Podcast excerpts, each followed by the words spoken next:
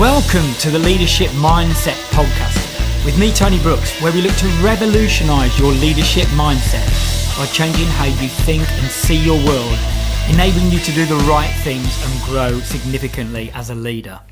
Welcome back to the Leadership Mindset podcast series. And I'm really pleased today to have Colin Moby with me. Uh, Colin and I have got to know each other through various networking routes over the, over the past couple of years. And um, just a bit of a backstory on Colin then. Colin worked at Eon for 14 years in IT consultancy and roles heading up service management, service support, and then left in 2019, just before the pandemic hit, uh, and moved out to do, you know, his own coaching role. And in 2020, started Winward Coaching, which has got a focus on team development, teamship. Colin and I were talking about that phrase earlier. Um, and the idea of moving away from leadership, being focused just on leaders to it being in the hands of the whole team. Uh, outside of work, Colin enjoys reading, yoga, and um, the expression he used here, geeking out on geek stuff. So, yeah, good to have you today, Colin. Thanks, Tony. Yeah, definitely a, a geek who loves geeking out. Yeah, anything Star Wars, anything comic related. Who needs a sports metaphor when you can bring Han Solo or Batman into the uh, equation? so, what's your favourite geek stuff of the moment then? Oh, well, there's a question. There's a whole podcast of its own. But yeah. of the moment, um, I'm really into Batman. I think the new Batman film has reignited my love for the classic Batman stories, the real detective stuff, the real hero element rather than perhaps some of the, the Hollywood bits that have come into it recently. But yeah, the new Batman very dark that it is, but yeah, but you can't really beat Batman, can you? Ah, right. Yeah. I mean, funny enough, I was saying um, yesterday that I must get around to what, whether I'll get to the cinema to watch it or wait till it uh, comes out on Prime or something, but I must get around to watching that.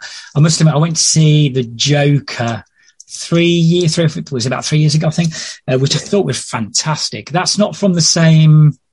It's, no. It's, it's a DC. It's DC have done it, but it's very, it's not in the same universe. I mean, okay. we're really geeking out here, but yeah, um, it's a great film. It's a great film and very different, which I kind of like that element as well. It's a very different to you again. Yeah. I love all the Marvel movies. I'm really, you know, all the Marvel movies and the TV shows but I think every now and then you need something different just to just to shake you up. But yeah, great, great character film that one. Okay, so we've all you and I are already going off at tangents as I knew you would, and uh, well, people are getting a better understanding already of uh, the person who's on the podcast episode today. So let's let's talk about um, just I guess some some of the highs and lows on your path to Winward coaching. Um, what what brought you to this place of a, a, I guess moving from a really big corporate organization, setting up on your own, and then this sort of focus on uh, the the essence of team, really. So, what's the journey there then, Colin? Yeah, you kind of you kind of given the sort of CV outline, I suppose, there, which is even before Eon, I was still in IT because because I did a geography degree, and obviously the logical thing to do after you've done a geography degree is go into IT. Of course who knows? Um, but it, it, worked at the time. So I've always been around IT and tech and development and software and processes and methodologies. And I love that kind of thinking um, and that kind of purposeful thinking. There's a point to what you're doing and you can see the point of what you're doing. Um, but as I kind of moved through that, I kind of realized I'm not as clever as other people, as some of these other programmers, some of these other developers um, and realized my skills lay more in their sort of um, helping people area rather than the doing. You know, certainly there came a point with coding where it's like, well, this is. I don't mind learning the code to fix a problem, but I don't. I'm not. I'm just not academically clever. Um, it's just not where. It's just not what I enjoy. So I kind of started to veer more towards the people stuff and you know, working with people, leading teams, building teams, creating teams, solving problems through through that kind of route. Um, and just kept going in that direction, really um, you know, the team leadership stuff, heads of departments, executive roles, all that kind of stuff. But very quickly realized, um, well, the, the, moment I realized, I still remember it um, because I should have, in hindsight, it's one of those things. Why didn't I notice this before? But you know, experiences are what they are. Um, there came a point a few years ago where every night where I was driving home, if I was driving home, there's a lay-by. Um, you'll probably know it. It's not far off Junction 25 of the M1. I still smile when I pass it. But most evenings I was stopping at that lay-by on the way home because when I got to that point, the the shakes in my hands had got that bad. that okay. I was struggling to hold on to the steering wheel. It was wow. kind of that point where the stress, the pressure of the day was coming out and it was coming out physically. And I got into the habit of just pulling over, taking a few breaths, get it under control, and I carry on. Wow. And it was just a way of dealing with it. Um, but it got worse. It got worse. I spend longer in that lay-by. It'd take a bit more. I'd end up on my phone. I'd end up doing things. But in that lay-by was where I started to make decisions. So one of the decisions I started to make, I, I made back then was, so you mentioned in the intro, yoga. Um, I remember, I think I was going to bring somebody because the shakes were pretty bad. I was going to bring my wife. I was going to bring somebody, but I chickened out and ended up on the app store. And on offer was a yoga app. I was like, oh, I wanted to do yoga for ages. I wasn't very fit back then. I downloaded that yoga app and I did yoga the next day. And from that day, which must have been five years ago, I've done yoga pretty much every day. Wow. Okay. Yeah. And I suddenly realized, oh, this is a good place to kind of think things through, make decisions. And that kind of, I started to think through all the good things um, I enjoyed about work. Quite often, what had led me to that lay-by was the bad stuff. It was, like, oh, this, what I'm doing, I'm not enjoying, or I'll talk about an outsourcing deal we were doing, um, which was kind of what culminated in me leaving the corporate world. But it kind of, I started to have a bit of space where I could think, you know what, what I do enjoy about my job is the people stuff, spending time with my team, spending time chatting, spending time talking, encouraging, supporting, laughing, crying. You know, you call it coaching and mentoring in terms of traditional sense, but ultimately it was just being with people and helping people.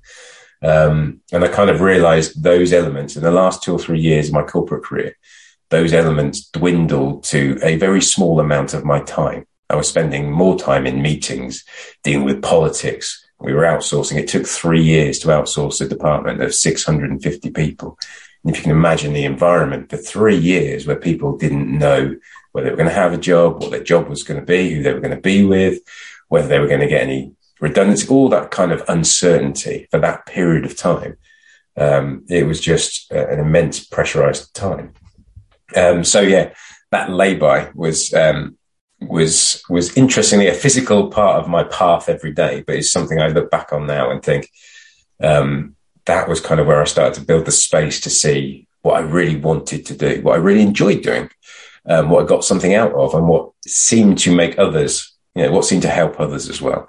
Um, so from a very selfish perspective, I suppose, but uh, you know, a self-reflective perspective, I, I, don't look back on that lay-by with, oh, that was where the stress came out, but that was where I started to create a bit of space so that I could see the path.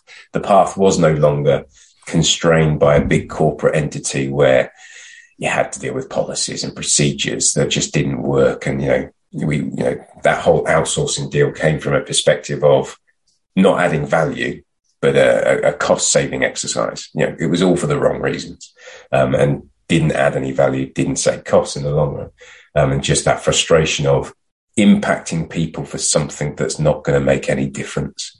Yeah. And suddenly yeah. I thought, you know what? I don't want to do that. If, you know, people are impacted every day by the decisions that are made around them, by the decisions they made. What would happen if I could help those individuals? And what I've led on to is help those teams have an impact that actually matters. Um, and that was kind of, I wasn't doing that. And I realized it's time for me to do that. And I, once I can do that, then I can help others do that more. I've kind of done that through my career, but over time that kind of got lost. I got squashed by all the politics, all the, all the classic corporate rubbish, I'll say to keep this PG rated, um, but all that corporate rubbish. But there was some good stuff, all the people, all the kind of, you know, stuff I learned in that period. So yeah, the CV element of getting to that point, but actually, you know, those moments um, where I had the space to see what it was I really enjoyed. That's kind of what's led me. So yeah, I like the lay-by story because it scares people, but actually, it's kind of you know when you have those moments, when you have that space to actually see what's really going on, um, you can make some interesting and quite often quite exciting decisions. Scary stuff. Yeah, yeah.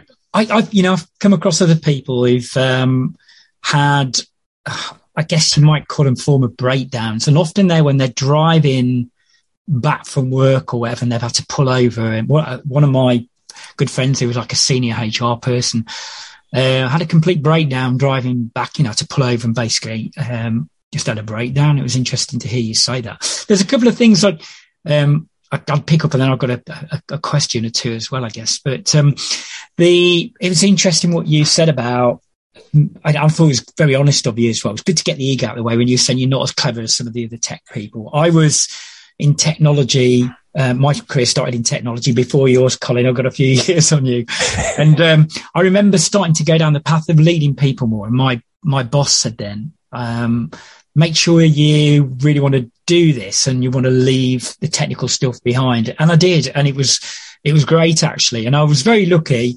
I was at Experian, and they did invest a lot in my development. Um, but like yourself, in a way, uh, I always remember, it's always interesting. You talk about the label. I always remember, you always remember sort of key points. And I remember I'd got a team of 30 in the business. I was out of technology by this time. And um, there's an incredible amount of pressure and less people being expected to do more. And I had two of my account management team in tears in the toilet. They came out and I thought, I'm not sure this is a kind of culture where I want to lead people anymore. And that was, a big sort of crystallization yeah for me so I can, I can relate to what you're saying and i think it's interesting as well you made a couple of points about that focusing on the bad stuff and then the you starting to look at the good stuff because i think our I often talk about this, but I think our psyche can very quickly latch onto the bad stuff. That's, I think we're, we're finely tuned to do that. And it's good that you started to make almost conscious choices to see the good stuff about what you were doing and then what you could build on from that, I guess. And, um, you know, and then that moving away from the politics of big organizations and, and looking at what really matters in terms of teams.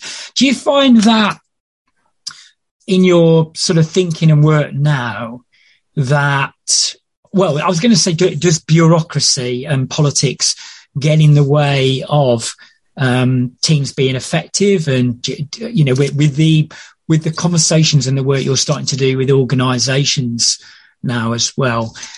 Um, do you see that i guess maybe you see that challenge more clearly from standing back from it or how does that manifest these days? It's it definitely exists the kind of concept of policies and procedures and usually those things start with best intent you know oh this will help guide others and we kind of miss the point of so coming from an IT uh, um, environment, what's usually prized is logic, is analytical ability, yeah, yeah. being able to connect dots and draw um, conclusions from patterns and that kind of stuff. And there is absolutely value in that. What tends to get missed is the emotional side of things. And it doesn't matter what you're doing, emotion usually plays a strong part in it when you ask somebody, you know, what was the best job you ever had? Rarely do they say, if at all, oh, well, there was very clear procedures and policies, and you know, I was paid a good amount, and this. What they talk about is, ah, oh, we did this and we delivered that, and I felt amazing, and you know, the, the laugh we had and the stuff we got done, and the way I felt. That's how you talk about the best job. That's also how you talk about the worst job. I don't talk about, uh, you know, I did talk about there the, you know, the, the outsourcing, but I talked about how it made me feel. Yeah, yeah. You know, when I talk about it, it's like we, we weren't listened to, we were overruled. There was lots of arguing, there was lots of ignoring stuff, and it just felt small and just felt, you know, that's how you felt is what matters. And we get it the wrong way around. Policies and procedures should encourage us to discuss the emotion. They should encourage us to explore the emotion. They should encourage us to to, to, to lean into the emotion and they're not. They're usually used to, to push that to one side. You know, yes. A lot of HR policies are don't bring the emotion into it. You know, if you've done this and you've done this and you've done this, then you're safe. You know, you're protected. Well, actually, life is messy. People are messy. People are complicated. Definitely. You need a conversation and you need, it's not that you shouldn't be blase about it. You shouldn't, you know, not do any prep, not think about it, but actually you need to accept that the value will come out of a conversation. Um, so it's that balance. I'm a bit of a, because I've been in the IT world, I'm a bit of an agile um, enthusiast. So the concept of small and often, of iterating, of improving rather than seeking perfection and big bang and all that kind of stuff. But one of the key principles behind a lot of the a lot of the processes that are in an agile methodology. So people are familiar with it will be familiar with concepts such as daily stand-ups and scrums and that kind of stuff. And what's quite often missed in those is the whole point of that structure is to elicit a conversation because it's where the, in the conversation that there's magic. Not in the we stand up at nine o'clock every day and we answer these three questions. It's what is it about the answers to those questions that makes you curious, that you're interested in or you're confused about?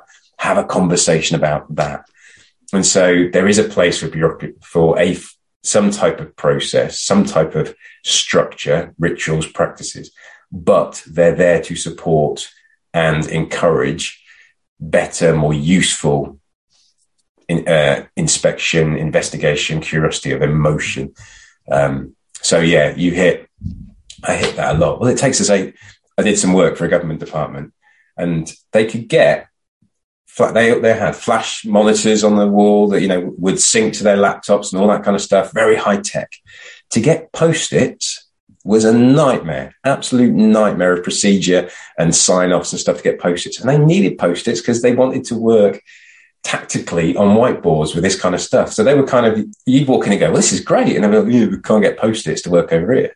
So what really mattered was getting something tactile that they could engage with and, and share and talk about and create a conversation. And they couldn't get it, yet they had all this flash kit. And it's yeah. kind of, we, we, we miss what matters. And what matters is the emotion.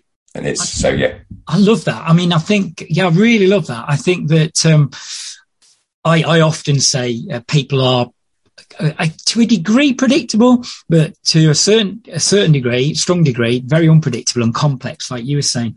And I think that notion there, Colin, of having pro- process systems, bureaucracy, if you want to call it whatever, in place, but to serve, encourage, bring out the human element of it as well. And, you know, and that is that's such a great point, really, because I think the human element can get lost in that you know, introducing new systems, whatever.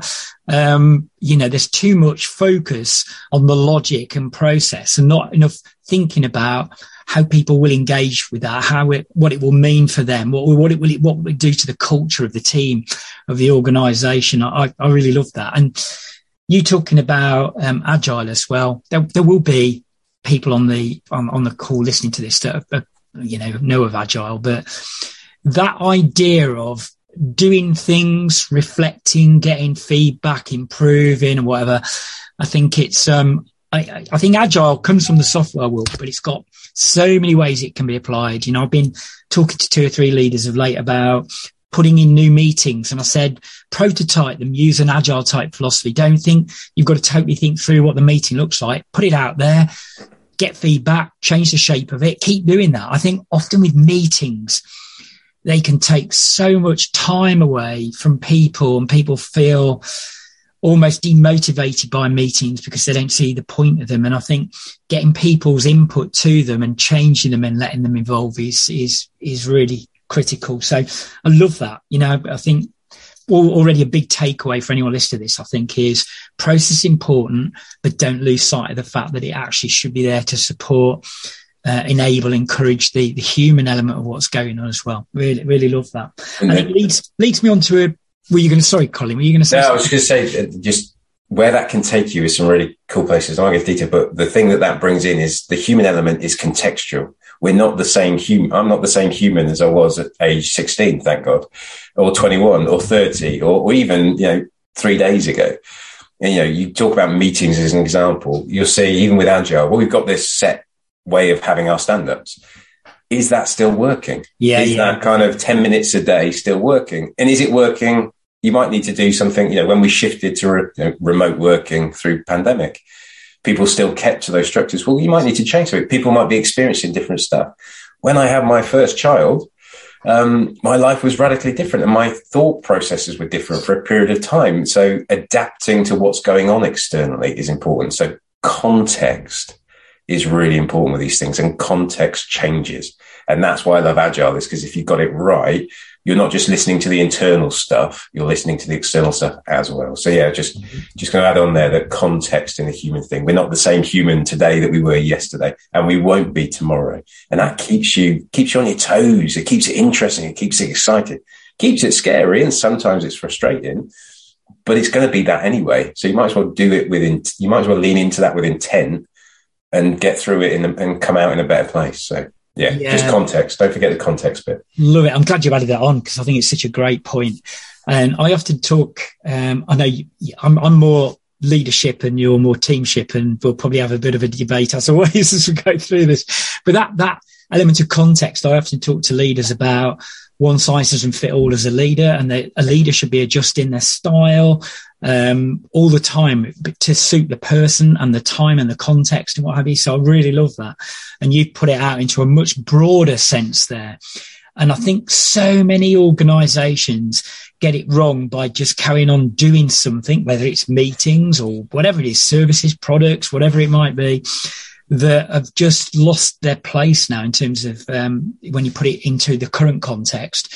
And so it's that's a, a, hugely great point, really, Colin. Um, I wanted to, yeah, broaden out now and just ask you. You started to touch on some things already there, but what about your the things that matter most to you when you start to look at teams and getting the best out of teams and team performance? What are the big core philosophies for you then? What what's at the heart of what you talk about? So one of, if not the key thing. So there's lots of stuff like people matter, those kind of you know sound bites that are really important. But the, the key core philosophy at the heart of it is creating a team spirit that matters is one that values so here's here's some IT stuff creeping in again is one that values root cause over symptoms. We only ever really see symptoms. In IT terms, we see bugs. In people terms, we see what they do.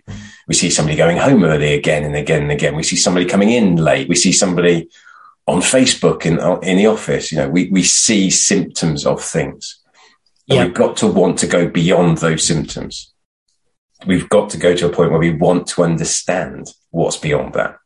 Instead of, we talked about policies, instead of policies about how to deal with poor performance, how about we, how do we connect with our team so we all know how to support each other at different times at, at, different times? How, how, do we know that? How do we get better at listening, at seeing, at observing, at being curious, of asking questions, of leaning in and leaning out when we need to, um, instead of uh, dealing with absence. You know, how many companies have got policy, an absence policy?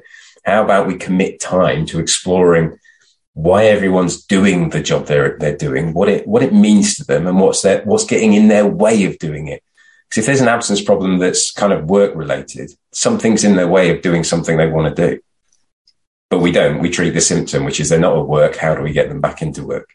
Yeah, no, so we've got to get deeper than that. Yeah, that's brilliant. I, you know, funny enough, I was having a conversation with a leader who'd got some challenges with um, his team last week, and um, we were talking about some of the symptomatic stuff. And I went. One of my questions for him to go away and reflect on was, "What's really going on? What's really led you to this place?" Um, so I, lo- I love that, and I, I, I don't know though, Colin. Do you think that the reason sometimes that organizations, leaders avoid looking at the root causes because it's too challenging, too scary almost to start asking those questions, too big a deal to, to you know, to handle. I, what do you, do you think that's going on as well? One of the most common things that comes up is, well, it's hard, isn't it? It's hard. It's too hard or it's too risky to get into that. What if it, you know, reveals something that I don't know how to help them with? Or what if it reveals something that everybody else will want a part of that. If, if you know, if, if I give them that, it'll, it'll make it harder. And when I sit there and say, so how's it going at the moment? Oh, it's really hard. It's really hard dealing with all this absence. And, you know, it's really hard with the lack of productivity and it's really hard to see my team struggling. Okay. So it's already hard. It's already hard. It's hard not doing it in that way. It's hard ignoring these things. It's hard being unsure about how to deal with these things we we think that kind of ignorance is bliss, and it's not. It's yeah, still yeah. hard. It plays that physical response I had in the lay-by. A big part of that was me not turning to my team when you know when some of the most pressured times I was under, and we were all under. I, I kept it to myself. I went, this, I don't want to share this darkness because they've already got their own stuff. I'll keep it for myself. Yeah, yeah, yeah. And that made it really hard. I thought I was doing the right thing, but I wasn't. I was making it really hard. And my body knew way before my mind did. The body always knows way before your mind does. So it's already hard. Yeah, no, it's a good point. And I You're like just that. seeing it in a different way. You yeah. know, on a really fun, you know, on a personal level, you know, that kind of, well, I need to do something about my job. oh, I can't be, oh, it's too hard. I'm going to watch Netflix. I'm going to, I'm just going to crash in front of Netflix and I'll just enjoy myself watching TV. What happens when you do that is your subconscious is sat there going, you probably should have had that. You, you need to be thinking about what you need to do for your job. You need to be thinking about it. So you don't enjoy what you're watching. And when you finish watching it, you come off going, I wish I hadn't done that. I wish I'd used that time to do something more productive. So again, you don't enjoy the thing you think is going to be easy. That's hard as well. You're making the good stuff hard. Yeah. So finding ways to say, what's, what's the best thing I can do here? Oh, it's hard. Well, actually not doing that is hard anyway. So I might as well try and do something. Doesn't mean you don't need to think it through, think about consequences, maybe gain some new skills, maybe train, maybe ask for support, maybe ask for help. That's all stuff that can make it easier. But life is hard anyway life is pretty much always hard. Even the good stuff, it's still challenging. It still pushes you. Takes effort. Yeah, it takes effort. Takes effort. So you might as well expel that effort, expend that effort in a direction that may be of more use, which is a bit yeah. abstract, um, which is kind of theoretical and, and, and good. But you know, how many times do we have put off and put off and put off a conversation? And then when we have the conversation, we go, oh, that wasn't as bad as I thought. Totally. Yeah. And I think that can be in personal relationship if you handle it right. I think it's that, um, I like that phrase, ignorance is not bliss. And, uh, and actually, you know, avoiding, avoiding the hard stuff, it can make things even harder. You know, I think those are, those are two important philosophies there. Um, really important point. You talked about that example with the, um, person you were chatting to about, um, what, you know, what's really going on. And I think there's sometimes you see this in organizations, in, in leaders, in teams of what if they say something? I can see something's going on, but what if I say something and you know it's huge? Actually, sometimes you just need to just find a bit of what's going on. You just need to ask a question, get to the next level of what's going on, kind of seek a bit more truth, get a bit more truth, get precise about that, do something, explore that, listen to that, then go round again yeah. ask another question, see what else is going on, check in a, a few days later, yeah. get a bit more truth, go a bit deeper, do something or listen or, or, or, or talk about something, and then go again. Again, this kind of agile men- yeah, mentality. Yeah, I see that kind of, right, we're all going to sit down and I want to know why you do this job, what's driving you, what your purpose is. I want you to write a 10 page thesis on it so we can all talk about it. We can all understand it. I'm not even sure, even now, with all the skills or the experience I've got of seeking out my why, if you like, that I could sit down and articulate it brilliantly every single time to a different audience. I can talk about bits of it, but every time I talk about it, something new comes up. Every time somebody asks me a question, something new comes up. And I think part of living as a team is you're not living as a team, sit down, have a meeting, and great, you're now a fully cohesive, bonded, great team. Off you go you've done a, an away day, you've done it, you've had a yoga expert come in, you've built a raft, you, you've played with some Lego. Brilliant, tick, you're a good team. Off you go. Although I meet a lot of organizations that think that's how it is. Yeah. But it's yeah. just how do you constantly keep exploring the truth? How do you get to the next level of detail about the truth? How do you involve everybody? So that, you know, just to be a bit cheesy and cheeky here, one of my core, the core framework I use for my philosophy is seek the truth, be precise about that truth, precision about that truth, involve everybody in the discussion about it, even yeah. if they're not producing solutions, involve the whole team because yeah, yeah, yeah, and then repeat and do that again. And underpinning that are two kind of principles that are ignored by a lot of organizations, which are intimacy, you know, that emotional element and, and trust. Trust is a little bit misunderstood um, but if you take those together, I'll, I'll, go into trust later. But if you take seek the truth, precision, involve everybody, repeat, intimacy, and trust, you coincidentally get the word spirit. Um, and that kind of principle of that iterative principle underpinned by emotion, that is how you build a team and continue to build a team. When people move on, when new people come in, when circumstances change, that's how you keep the team spirit alive yep. and keep it going and keep it growing. Yeah, I like I like your use of the word involvement in a way that is a shift from engagement. I mean, everyone talks about engagement. I think again, the problem with engagement can be um, you, I don't know, you, you, you develop a strategy and you share it with people and you feel you've engaged them. Um, I think involvement for me is a deeper word and I like that. So, um, I might, I might steal that off you a bit in, in the future, Colin. I like the involvement word. anyway, but did you? I remember, to- I remember working with a company that said, yeah, we know our team is engaged with our strategy. How do you know? Well, because they've all done an online thing where the strategy was revealed to them and we've tracked how many people have done it. And we've got 97% or whatever of people that have done the online thing. So they, they're engaged with the strategy. And it was kind of, as they said it to me, I mean, they kind of beat me to the punch. Went, yeah, okay, actually, as we're saying that out loud, as we're using that word engaged in the strategy, what that means is 97% of your people have sat through an online thing where your strategy was explained to them. That's what, that's all that means. That's all that means. Yeah. So yeah. Uh, engage. So many words become overused by the industry, didn't they? And you kind of. And people pay, can play lip service to them yeah. as well, Colin, I guess. But yeah, share, share a couple of other, you know, sort of philosophies. And I particularly want you to talk about your view on leadership as well as you go through. But yeah, but share a couple of, of your, of your other sort of driving philosophies about teams and. So leadership, leadership is an interesting one because I, you know, when I look back, I see that my jobs have been as a leader, you know, head of this, leader's been in the job title. You know, it's kind of, this is somebody whose job it is to use the skill of leadership to get more out of their team, to help their team. Yeah. Um, what I kind of realized over the last few years is what we've done is associate the skill of leadership with people with a certain job title. Yep. We kind of, you either have to have the job title or you have to be aspiring to the job title we spend a fortune, an absolute fortune on leadership training across the UK, across the US, uh, Europe, and various other parts of the country. A significant proportion of um, training and development, I think it's around, depends whose numbers you use, but take the US, for example, I think it's around 25% of L&D budgets is on leadership.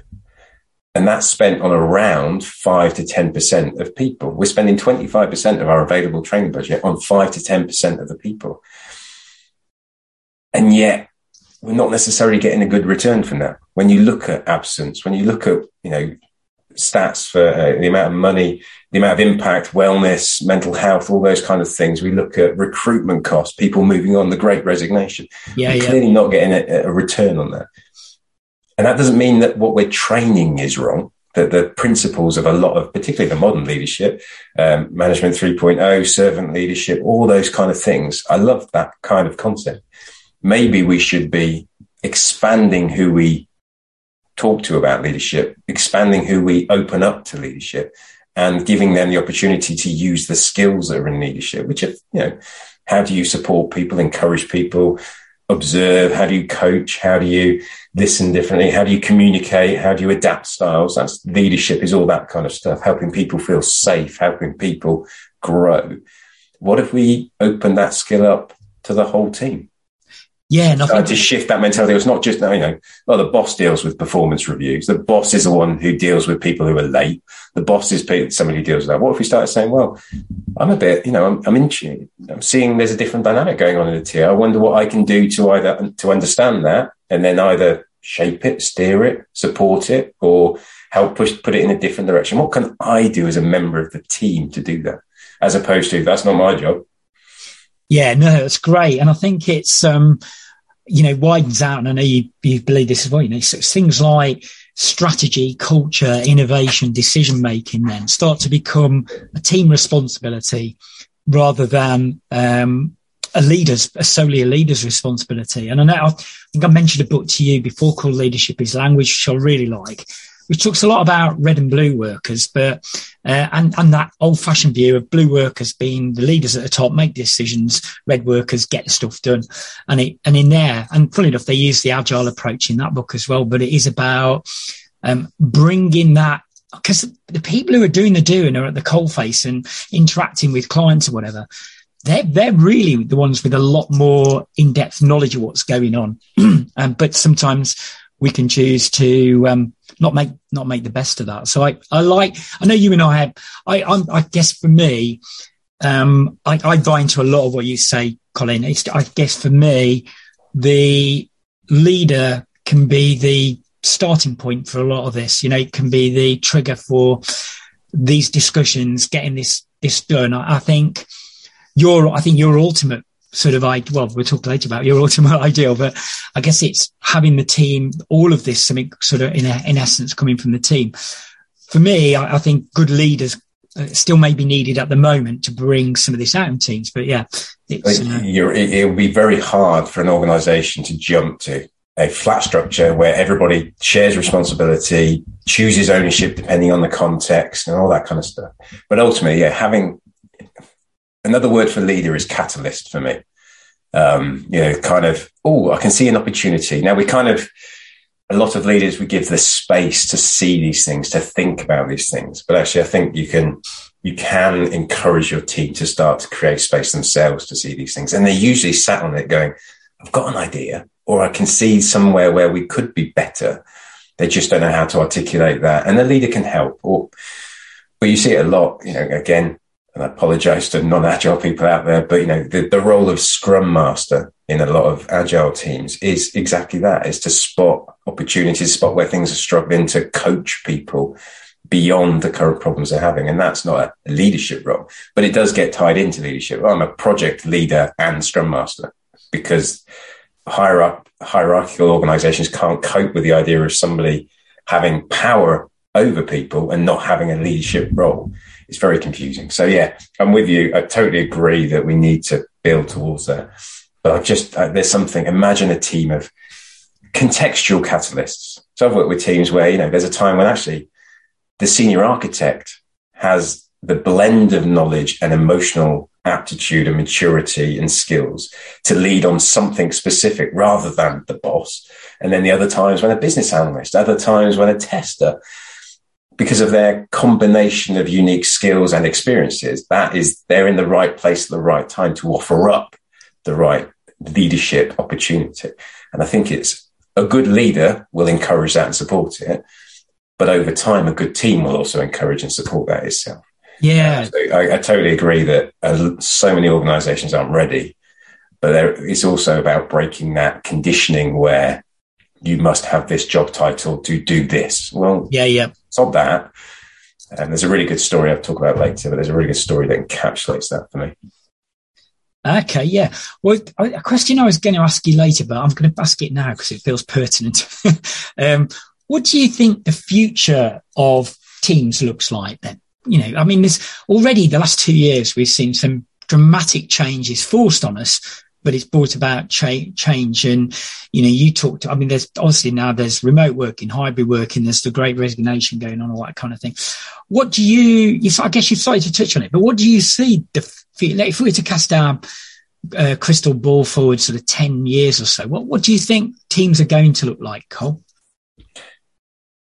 So just to, to ta- take that logistical bit first, in terms of physical looking, um, I think they'll work from anywhere. I think we'll have forgotten terms like work from home, work from the office, even remote working and hybrid working. It will simply be work from where is the best place to work right then.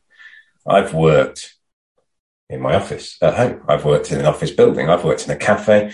I've worked at a friend's kitchen table. I've worked in the car park of a Tesco's when it was convenient to do an hour's call, when I've done some reading, when I've done some blog posts or whatever, I've done different things. I've met with, with members of teams in coffee shops. I've met with them at conference centers. I've met with them um, in restaurants. I've met with them at sports halls. Um, just because, you know, a couple of them were going to play five-side football afterwards. It's like, well, that's not far from us. Why don't we meet there for an hour beforehand? You know, that kind of remote working. I know people who are the digital nomad concept who do workshops from a camper van um, as a married couple. So that I think all those kind of barriers to, you know, where's the best place for us to work? And we'll put as much effort into working effectively that way as we do in the office. We put a lot of effort in the office of have we got enough meeting rooms? Have we got enough space for a whiteboard? Have we got have we got natural light? We put effort into that. Yet for some reason we think we don't have to put effort into working in different ways. You still have to put effort into it. You still have to make sure are we talking as regular as we need to? Are we talking about the right things? Is there an opportunity for us to do something different to Zoom and maybe do something over something that's more interactive or do something on a, on a, on a gaming app that actually we just interact in a different way? You still put effort into it.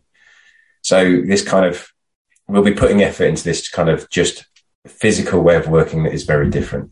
Um, and I hope, I really hope that's not just, you know, there's so much going on in the world. You know, we were getting more international. I've got clients in the US, in India, in, in Australia. Um, and I just hope that continues. That doesn't, we don't become smaller as a result of some of the things that are going on globally, that we actually continue that, um, that amazing way of working across any kind of line, whether it be a country line, a political line, or religion, whatever. We just continue that. I, I think that's a great notion. I mean, I um, I was going to talk to you in a moment about survival psychology, which is a big thing for me. But I think one of the more negative connotations of survival psychology is that sort of, I guess, silo mentality or people that us and them kind of thing. And I think you're right. You know, I think part of that move to global. I mean, I've worked with clients in Saudi Arabia, uh, Malaysia, Dubai, Switzerland, and I think we all learn more from that, and it breaks down barriers a bit in a, in a good way. So I think you're right there. So yeah, okay. So from a functional angle, you know, you talked about working anywhere, continuing the sort of global movement. Um, what else do you think? So from an, an emotional angle, then let's go back to what I was talking about earlier. There's um, this is a strange story because it doesn't go where you think. There's a US soldier called uh, Floyd Lees. Now, he's not your normal soldier. He actually works in the mess hall. Um, and he's toured, as they do, he's toured Iraq, Afghanistan, some of the hardest combat zones um, in the Western world mainly. Um, now, his job is to prepare food for soldiers. That's his job description. And the army sees food as fuel. That's what it is. It's there to get the soldiers out on patrol, out on whatever it is they're doing. It's fuel for their bodies. He started to do some different things with the food. He started to do things, simple things like out of all the fresh fruit that they get, he would pick, he would sift through the fruit. He, would take the best fruit and put that in a fruit cocktail rather than just putting fruit in a fruit cocktail and giving it to the soldiers. He would take the best fruit, the, the fruit that wasn't quite as much. He would make pies from that. He would do different things with the different types of fruit. He would marinate the meat the night before rather than just cooking it on the day, which was what most of them did. He used the same ingredients that every other member of the US Army had, and he started to do different things with them to make it more interesting, more enjoyable. And when he was kind of, when he kind of asked why, he said, "Well, my job is to improve the morale. That's my job, not to feed the troops. My job is to improve the morale." Now he he still did he did that through his job. He didn't do a different job. He didn't say, right, I want to do something for the team and I'm going to spend six weeks doing something completely different that's not my job. He still did what he was paid to do. He took orders, took in deliveries, um, prepared food, cut food, chopped food, boiled food. He did all the things in his job description, but he looked beyond that and said, actually, the thing that will benefit the team, the thing that will benefit, and he, is it within my power is to help improve their morale. And his kitchen has become renowned among the soldiers. Love going to it. They talk about it. He actually got other you know, other soldiers, other members of the mess hall when they were on tours. They would start looking for local ingredients. They would start bringing in local spices to him to to help. So he kind of got others encouraged and bought into helping the team be better.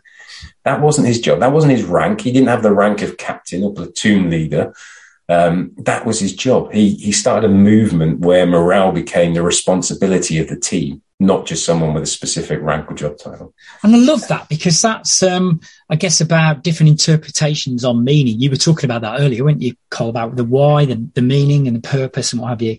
And his view on what he was doing was you described it as improving morale rather than feeding troops, and and that would change his outlook and his view on what he's doing as well. I I'm not surprised to hear you talking about food because I know how passionate you are about food. And uh, I was watching the Stanley Tucci program last oh, night, oh, yeah. thinking about you because I know you love that series. But yeah, but that that shift, and I guess that's good. He did that on his on his own in a way. That shifting of seeing his purpose, but again, and, and you know, excuse me for talking about leaders again, but good leaders can help people see things differently as well and see the meaning in what they do differently. And sometimes people do need a help to see that what they're doing is is not maybe as functional, but it's got a, a greater purpose, a, a bigger yeah. meaning. Really, I love that story. I think it's Floyd Lees is a great example of leadership. It's a fantastic example of you know, and it, for me, it's the single most powerful image of a future team is one without job titles. Yeah. Okay. And that, so that you, th- and do you, okay, then do you think that is a reality? You, again, you, you said in 10 years, people will be working wherever, um, global sort of boundaries will continue to be broken down more. Um, do you, do you think that a little, well, I, I guess not everybody. Do you think a lot of companies will be getting to that place where there aren't job titles and I think if the world is getting so we talked earlier about people being messy and complicated, but the world is getting messier. The world is getting bigger, faster. Um, the sheer volume of people and uh, you know is just immense now, and so we are going to have to do things quicker, faster, better than we've ever done before, and we can't keep doing that the same way we've done it before. We've got to look at different ways of doing it, and for me, that means living differently, not just in a team, but you know, you look at families, you know, well, you're the, you know, the idea now of dad and mum is kind of very different. There can be two dads, two mums, two, yeah, two you know, definitions of things that aren't what they used to be. And. I, you know, we were talking, uh, we were talking about the weekend and my, my half sister, but I don't think of her like that. Ste- you know, even things like step parents and stuff, everything is so different. And we kind of, we still put meaning on those titles and actually, people take different roles in a family at different times. There are times when a sibling steps up and does almost a parental role as people get older and stuff or younger and at different times. You see so many families now that are struggling where the kids are doing a parental role, going out and earning money and looking after their parents. Well, they shouldn't have to do that, but they do that because they need to adapt. And that kind of job title in a family is, is starting to disappear. That doesn't mean we don't, we no longer value the family. We value the roles and doing that. We just shift who does it, how they do it, when they do it, as needs take us. And what would be nice is to do that because that helps, not because we have to. And if we can do that because that makes us better, then that, that can only be a good thing in my eyes. And that's so great. Yeah. It feels like it's a long way off, but sometimes when you sit back and go, you know what, actually, I can see shoots of that in the way we are starting to think. Yeah. Those people that think more collaborative, that want to be close, that want more understanding. Yes, there's still a lot of divisiveness in the world. Um, that's what's going to hold us back.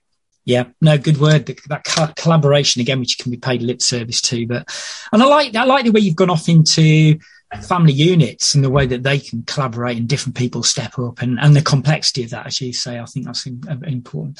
Okay, we've got. I thought it would. I thought you and I would um, take some time to. I think it's going to be. I think it's probably going to be my longest podcast interview, but it won't be surprised to either of us. Um, but I've got a couple of questions for you before we finish today. Um, I, am fascinated by survival psychology, and you and I have chatted about it a little bit before, Colin. But um, I guess for me, just a couple of quick ways in which that can impact on teams is the ego, and that can be the ego of the leader, but it can be the ego of individuals and how that might play out.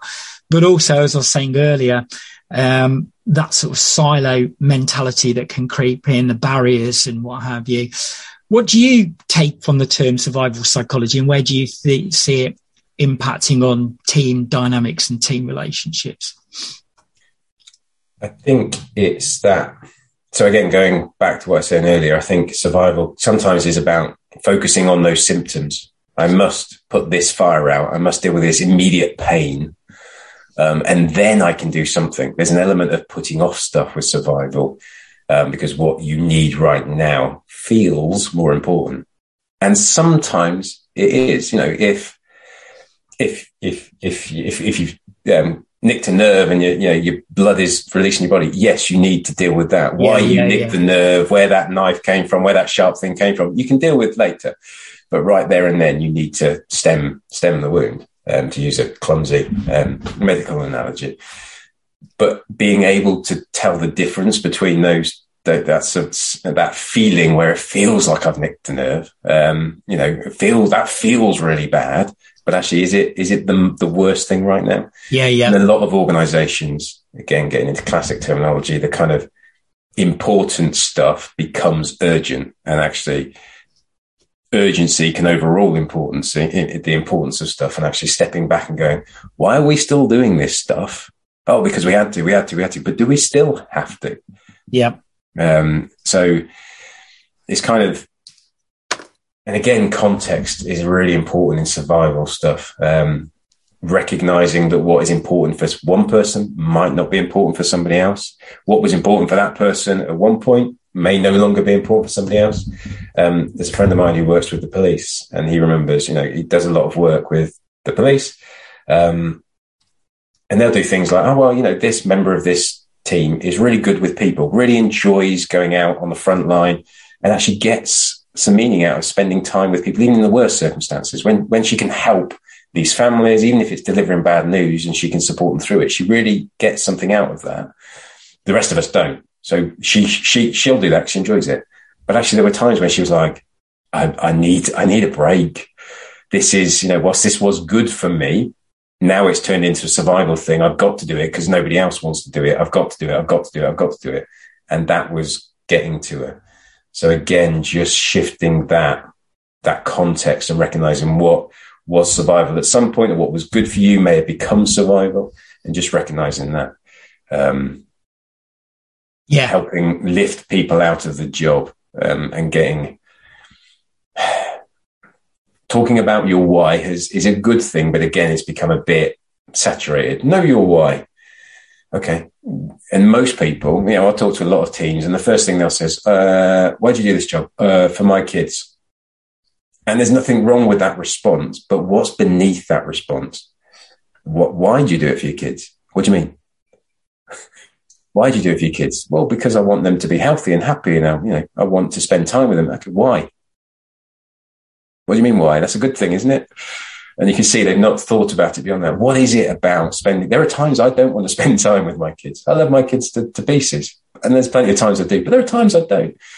And just what is it that's behind that? What, what's the meaning behind that? How do you get a bit deeper than that? And how do you, what impact is that having on, on them, on the world, on you? And just getting into, into real meaning and impact rather than just stopping at why. And survival misses that Absolutely. You need to look beyond that and that kind of hopeful, optimistic, specific and contextual to every individual. What's important to me will be different to what's important to you. And yeah. there's nothing wrong with that. Yeah. And I think the, the problem can be that a lot of survival thinking and reacting in that kind of way can be uh, almost unconscious and physiological first. And, and before we know it, we've been sort of, I call, I use the word hijack a lot because I think we can be hijacked. And I liked what you said about um, looking at people looking at urgency over importance. And I think survival thinking can drive that a lot. And I'm reading a great book at the minute. Uh, I think it's called "Your Survival Thinking Is Killing You." but one of one of the notions in the book, though, is that um, in modern day life we become way too uncomfortable with being with discomfort and that means that um, things that are actually only marginally or in a small way uh, providing sort of discomfort we just magnify them and uh, and react to them and that can obviously happen in organizations as well where you know there's that quick reaction to where we think we're bleeding like you using that analogy earlier but there's actually you know that's not really happening and um, it is that important piece of being able to stand back from things. And as you say, ask bigger questions and go deeper and say, is, is this that bigger problem? Or have we even defined the nature of the problem properly and, and those kind of things? Colin, I guess that, um, that comes yeah. out with all of that really. It's, the skill of triaging seems to have disappeared a fair amount, doesn't it? Okay. And I think it's probably an, out, an old fashioned term, but I think there's something in that. Like you said it brilliantly, just stepping back. And some of it, survival thinking is feeling like you can step back. Yeah. Sometimes even that idea of, well, if I take a moment, if I take it even half an hour for lunch, um, but actually that is where the magic happens. Yeah. And an analogy I use quite often is when you're cycling on, when you're on a bike and you're pedaling uphill and you want to get to the top of the hill, it's really hard to get off the bike because you're moving because I can, I'm making progress. I'm moving towards the top of the hill. It might seem like a long way away, but I'm moving. But actually, if you take a moment to get off the bike, you might notice there's a car over there. And that car, actually, that, I was doing it off road. There's a, there's a, oh, actually, there's a road over there. And there's a, there's a road bike. I was doing it on a mountain bike up a trail and there's a road bike. That'd be a bit easier than what I was doing, but you wouldn't have spotted that unless you get off the bike. But you've got to recognize the feeling of you moving towards the top of the hill That's what's stopping you getting off, not the fact that you're getting close to the top. It's that feeling of, I'm making, my legs are going round. If I stop, it's hard to get going again. Well, it might be, but actually you might see a better way of doing it. And the chances are you will see a better way of doing it. And if nothing else, at least you'll have rested your legs. Yeah, yeah. No, it's brilliant. It's almost that feeling of making progress is stopping you from making the progress you could make. so absolutely. That's absolutely. So a long wind. But it, a better progress, yeah. Yeah, Brilliant. but I think you've really touched on something uh, good there because I think it is that notion of in in our in our terms today, you know, leaders, teams focusing on doing the do and almost feeling that they can't stop that because that's so critical, but actually stopping that is possibly the most important thing they could do. And, and, and again, I know you love the concept of agile, but that brings back that back into me for me because that is that pause, reflect, you know, change direction, whatever it is, you know. Um, so yeah, brilliant. Thank you for sharing that. So I've got a couple of final questions before we finish. Um, first question is, do you ever go back to that lay-by and spend a bit of time there? Uh, I pass it quite often because it's not far from our house. So I do pass it quite a lot and I have a little smile, I have a little moment quite often when I pass it. I haven't stopped in it for a while, but yeah, I do pass it quite regularly. Um, I have to go past it my, to, to, pick my daughter up from college every now and then. So yeah, still pass it. Be interesting yeah. stop there for a while again, wouldn't it? And just yeah, it's good. It's good. What, what it brings. I might do that. Yeah, I might do that. Um, I might do that. Knowing me, I'll end up getting out and picking up some of the litter because I did that a few times. um, yeah, it's a bit of a trucker's stop, but um, but yeah, not stopped. Yeah, good good shout. I might do that. Yeah, be interesting. You have to share that with me at the time. What happened? Okay, and then one final thing before we finish today. Um, I've loved it. You know, you and I have got to know each other, and uh, we always have fascinating discussions and what have you. I think we're on. Although I, I, come at it from a lead leadership angle, and you come at it from a teamship angle. I think you and I, there's a hell of a lot of crossover in our philosophies and what we what we believe and our values and stuff. So it's all good. Um, so for people who are listening to this, um, where is the best place for them to go to find out more about you, to connect with you, Colin? where's where's the best place to direct them to? The, the best place is LinkedIn. That's where I have most of my conversations. That's where I talk a lot about this stuff. That's where other people join in that conversation. So in terms of connecting, um, in, in, getting involved, let's go back to that word of getting involved with me, in this kind of conversation, then LinkedIn, yeah, just look for Colin Moby um, or the hashtag Teamship or the hashtag Team Spirit. You'll find most of my stuff under there. I make no apologies for the odd post about Batman or the Avengers. um, but there's also my website, colinmoby.com. Um, the the slash teamship on that, so that'll be at the top uh, in the menu. The teamship yeah. element will give you some ideas about how to okay. work with me or connect with me in, in different ways as well. But um, yeah, LinkedIn is where I is where I hang out the most in terms of I don't do other social media. LinkedIn's pretty much it. Yeah, no, I mean, I, I see you a lot on LinkedIn, obviously, and um, for you know, for people listening today, uh, you're always posting interesting stuff and, and, very frequently that people can hook into, and also find out about um, some of the free sessions that you do to to go even deeper. So, LinkedIn and colinmoby.com will be the best places to uh, to go to really to find out more. Hey, it's been brilliant. Uh, thank you so much for, for, sparing your time. It's been a, a we could have talked for three, four hours, even gone on days. There's far more in these, isn't there? So yeah, absolutely. We did well maybe to keep it to that, I think. So yeah, maybe we'll do a part two later in the year. Yeah, definitely, definitely yeah. up for that. We'll pick some interesting ones. But yeah, brilliant. Thanks for spending your time and joining us on the Leadership Mindset podcast series.